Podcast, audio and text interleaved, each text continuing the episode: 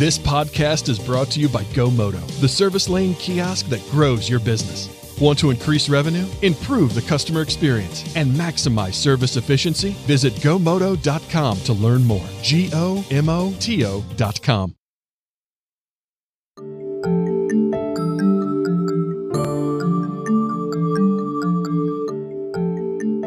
Hi, everyone. I'm Steve Smith with Automotive News. Welcome to Daily Drive for Monday, November 1st.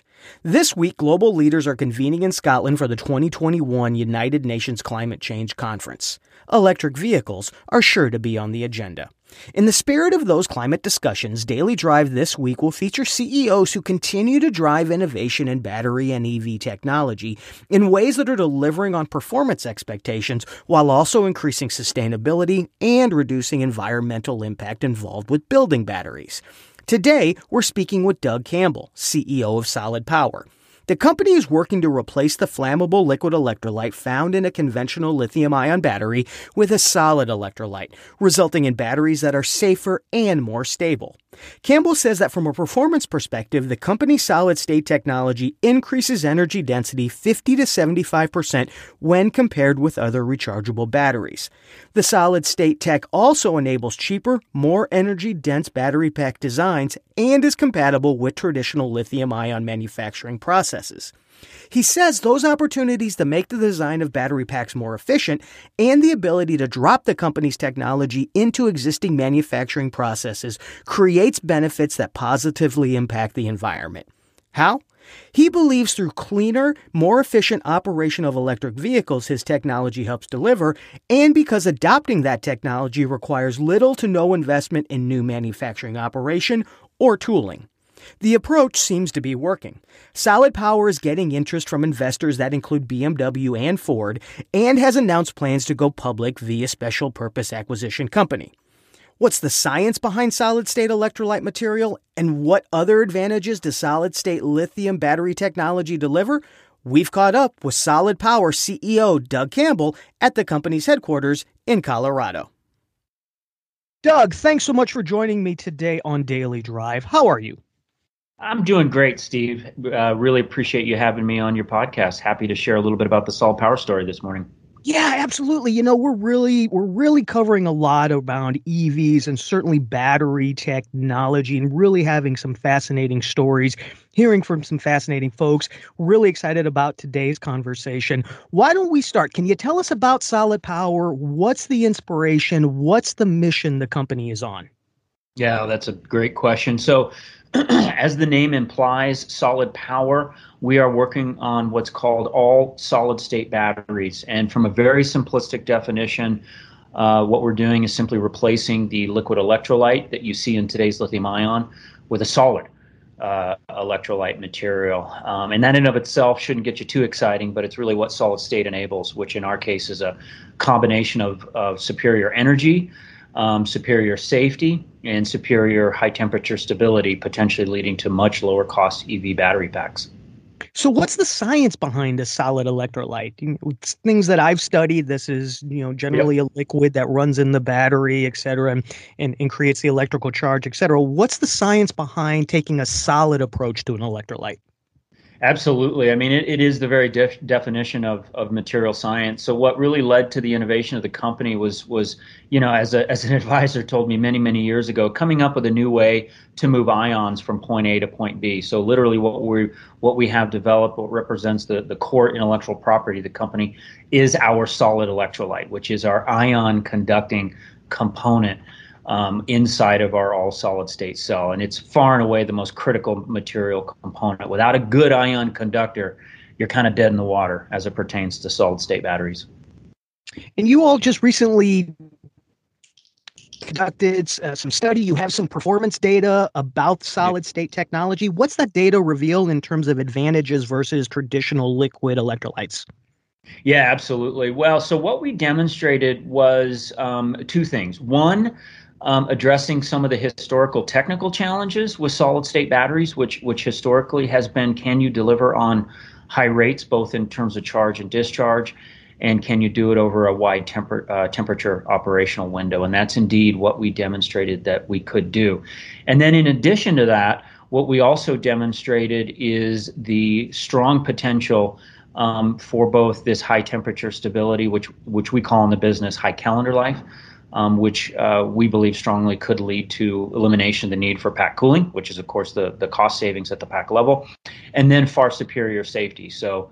We conducted a bunch of uh, third-party testing, third-party abuse testing, nail pen, overcharge, et cetera, um, and what we showed is that our cells still fail under abuse testing, but they do so in a very non catastrophic manner. So, essentially, eliminating that issue around thermal runaway that, that lithium ion sees when it undergoes the same kind of abuse testing. So, in the context of electric vehicles, are there other advantages? Is it better performance, faster charging, lighter weight, more recyclable? You know, when you think about millions of electric vehicles on the ground and, and going mm-hmm. further at some points require lighter weight and all of these other things. Exactly. Other advantages that that solid state delivers in for use in vehicles? Absolutely. So, from a very simplistic standpoint, I, I, always like to start with the market pain. You know, specifically, what market pain are you addressing? and right now, you know, the market pain for electric vehicles is really two things. One, performance, specifically around range. You know, everyone's interested in pushing the envelope on on range, and then the second thing is, by and large, electric vehicles are still pretty expensive. Um, and at the center of that is the battery. A, the battery is the number one most uh, expensive component in an electric vehicle. Um, so if you're going to drive down the cost of the vehicle, the, the battery is the way to do it. And then, of course, the battery itself um, determines the, the, the range. Because again, there's there's going to be mass and volume limitations on a typical electric vehicle. And so by delivering on much much higher levels of cell cell energy, uh, both on a mass and per unit volume. In effect, your, your to your point, uh, we are uh, addressing um, you know the mass and volume limits, and uh, you know driving down uh, driving down the mass and, and driving down the volume of those battery packs. One of the things I found very interesting in studying what Solid Power is doing and preparing for today's conversation is I understand that your innovation, the way you approach a solid state electrolyte, can be fit into, can be married with traditional lithium ion battery manufacturing process, which, as we know, then reduces the need for, at least reduces the need for massive capital investment to change the manufacturing process, et cetera. Can you talk a little bit about how what you all are doing works hand in glove with the way lithium ion batteries are manufactured today?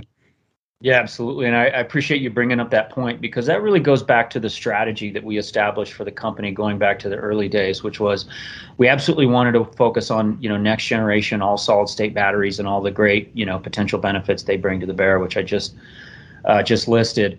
Uh, but we wanted to focus only on those solid state technologies that were, you know, quote unquote, highly manufacturable. And our definition of highly manufacturable was the ability to leverage existing uh, battery uh, uh, manufacturing infrastructure. And we have um, validated that. Um, so, in our facility, sitting just no more than 30 feet away from you, is our fully operational pre pilot production line that literally mirrors lithium ion production. So, to, to bring it into more specific terms, materials enter into that production facility in powder form whether it's our cathode active material, anode active material, or electrolyte. Then those those powders are, are combined to produce the respective either electrode or electrolyte separator layers, and they we we produce what we refer to as a slurry. Uh, think uh, you know um, you know cake cake uh, mixing um, kind of stuff, um, and then that slurry is then pumped through a industry standard slot die coater um, that then creates the the coated layers. They're then densified using roll to roll calendering systems, just as you see in lithium ion production. And then we focused on a stacked cell architecture, which is very, very common in lithium ion. And so the, the value proposition here is, you know, unlike you know other groups that are looking at you know vastly different um, uh, manufacturing processes we are not we can step right into existing gigafactories and switch those over from lithium ion to solid state one of the other things i think that I discovered is that there's actually a safety benefit to this technology as well. Specifically, it's less flammable, which you know, you look over the last couple of years, there have been electric vehicles that have caught on fire. So, yep. can you talk a little bit about um, the safety aspects that come with a solid state electrolyte? Absolutely, yeah. So the issue with lithium ion is that it's really the liquid electrolyte that's the quote unquote bad actor. So when you when you are subjected to you know, abuse conditions such as penetration, overcharge, crush, etc., what happens is you you quickly heat up the cell and then that causes the liquid electrolyte to ignite. That is the very de- definition of a, of a thermal runaway. Um, because we have eliminated that, that volatile and flammable liquid electrolyte, uh, we have really nothing to, to ignite. There's no real ignition source. And that's what I mean by the abuse testing that we showed, which is that our cells still fail under those abuse tests, but they do so in a very benign non-catastrophic manner. And of course, as you noted, it's very powerful to our auto OEM partners who obviously want to ensure that product reliability is there. But what is becoming even more powerful is incidences of product recalls. You know, this is fresh in the news. There's a couple automakers that are going through this right now, and this is going to cost this is going to cost somebody billions of dollars. And so, by going to a much safer chemistry, you're dramatically reducing the instances of future product recalls. Well, and all of this stuff, as you know, builds consumer trust. It's going to go as far as I want. It's going to charge faster. It's going to have the performance I want. And I'm going to be safe driving this vehicle as well. Absolutely. You nailed it. We'll be right back with more. Your service check in process sets the tone for your customer's entire visit. Do your customers wait longer than five minutes to check in for service? Are your advisors presenting upsells to every customer every time? How often is the opportunity for trade appraisals missed? When your service drive gets busy, these inefficiencies directly impact revenue. Give your customers the option to handle the entire check in process themselves. From appointment scheduling through final confirmation, all in under two minutes.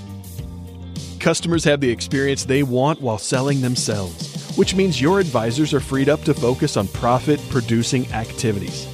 It's a win win for both CSI and your revenue. Introducing a smarter service lane. GoMoto is the self service kiosk designed to grow your business.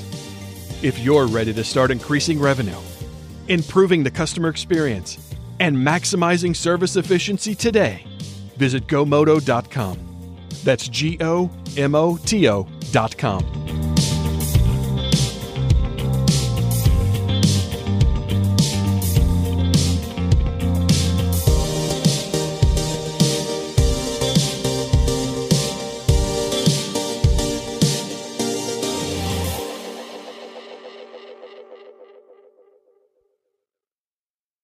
talk about supply chain here, right? So there's a big push to build batteries in America.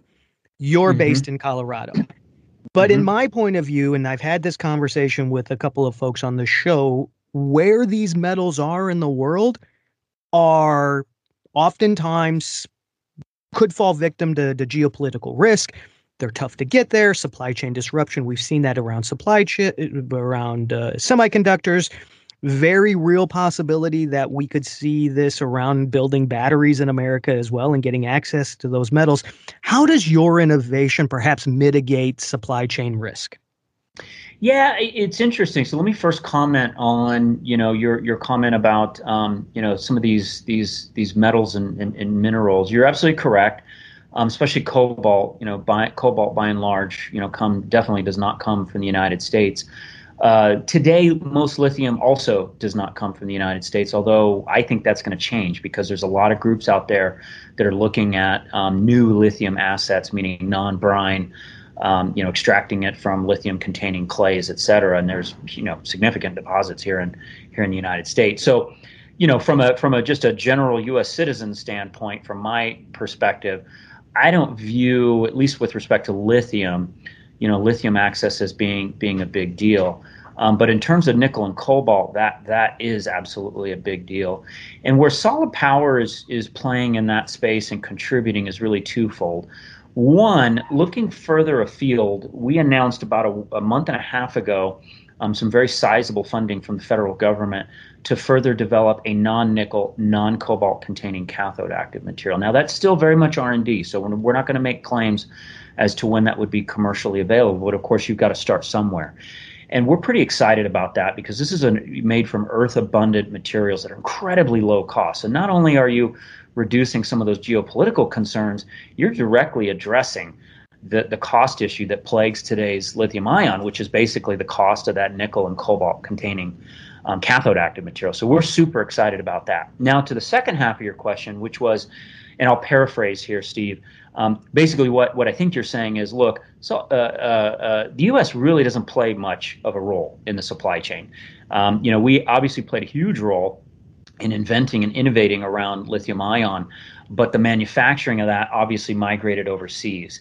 And so, interestingly, I get a lot of inbounds from you know various federal officials who are asking, "Hey, what can be done there?" And my response to that is, there's not a whole lot you can do with today's lithium ion. That ship has sailed.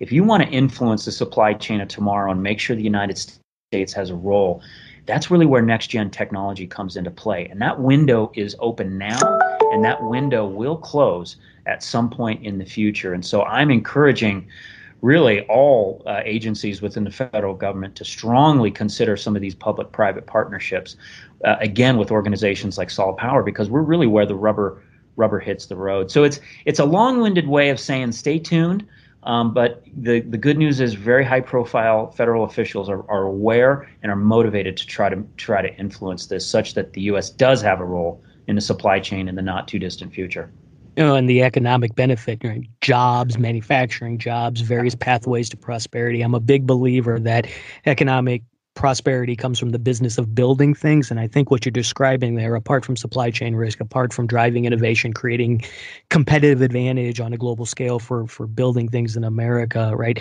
The economic power, the economic benefit that comes from from workers on the line to workers in the office, I think is hand in hand with what you're describing. Yep, Steve, couldn't agree with you more. So, talk. Uh, tell me a little bit about uh, some perhaps conversations you're having with automakers or suppliers. Anything you can share relative to conversations you're having, how those conversations are going. Any updates or anything you can share? No, absolutely. So yeah, tons of updates there. So you know what what what's been public is that we're working very extensively with both you know Ford and BMW. Those cooperations historically have gone back many years. What's so exciting about what we announced earlier this year is those relationships have deepened in a major, major way, and specifically around kicking off uh, legitimate vehicle integration programs. And, and really, what that culminates in is the formal qualification phase, which starts with our A sample validation, um, which will begin in uh, late Q1 or early Q2 of, of next year. And just to simply do that, you've got to be uh, two things. One, you've got to be full scale, and two, you've got to have a, pretty a decent degree of uh, production volume capability because you've got to deliver literally thousands and thousands of, of full scale automotive cells. And so we're we're pretty excited about that. Um, because again, it gives us line of sight to getting these into vehicles. And then what is really hot off the press, and and in fact, I'm a little jet lagged this morning because I just returned from South Korea yesterday, where we had a signing ceremony with SK Innovation, and that was really around cooperation um, for industrialization of our solid state batteries. And the reason that's so key for us is we do not endeavor to become uh, an established tier one, at least within the automotive market. Um, because A, we'd have to raise massive amounts of capital, and B, we'd have to go out and displace the likes of SK Innovation, Panasonic, CATL. And frankly speaking, the chances of us being successful there, I think, are are pretty low. And so we're rather what we're seeking are commercialization partners like SK Innovation that can step in uh, when the time is right. And you know that announcement just uh, gosh 24 48 hours ago um, is is step one um, for us specifically with SK Innovation. So we're we're incredibly excited and really pleased to be working with such prominent companies like Ford, BMW, SK Innovation, et cetera. Congratulations on that. I think what companies have learned over the years that it's hard to build cars and the components oh, yeah. of cars and do it at the scale that this industry does every day and what you're describing is similar to others that I've that I've seen similar to other announcements that from guests that I've had here on the show and that's very very cool innovators like solid power partnering up with folks that know how to scale and build at, at the at the pace that that's required in the automotive industry and those are just creating some wonderful partnerships congratulations uh, thank you. Thank you. So what's next? What's next? Execution. Yeah. Execution. Yeah. Well, yeah, I think so, I mean you guys have plans to go public as well, right? Maybe via via via SPAC? We do. We do. And yeah, everything's going well there. Um, can't give you a precise date as to when that happens because that that is out of my control. Balls in the SEC's court. Um, but by and large, it has gone it has gone rather smoothly. So I'd say stay tuned. We will be we will be public in the not not too distant future. And you know why are we choosing that path? Very simple. Um, that transaction will fully capitalize on our business model, which is to be really the industry leader in solid electrolyte supply. Um, and so by having essentially quote unquote enough money in the bank um, it really puts us on a on a path for success. And so we're very excited about that. Doug, thank you so much for joining me today on the show. Exciting story, fascinating story. It sounds like Solid Power has got a wonderful future ahead of it. Uh, congratulations to you and your team. I appreciate you spending a few minutes with me on the show. Thanks, Steve. Appreciate spending some time with you today as well. That's Daily Drive for Monday, November 1st. For breaking news, go to autonews.com, and to catch up on all of our episodes of Daily Drive, go to autonews.com forward slash daily drive. As always, thanks for listening. We'll be back tomorrow.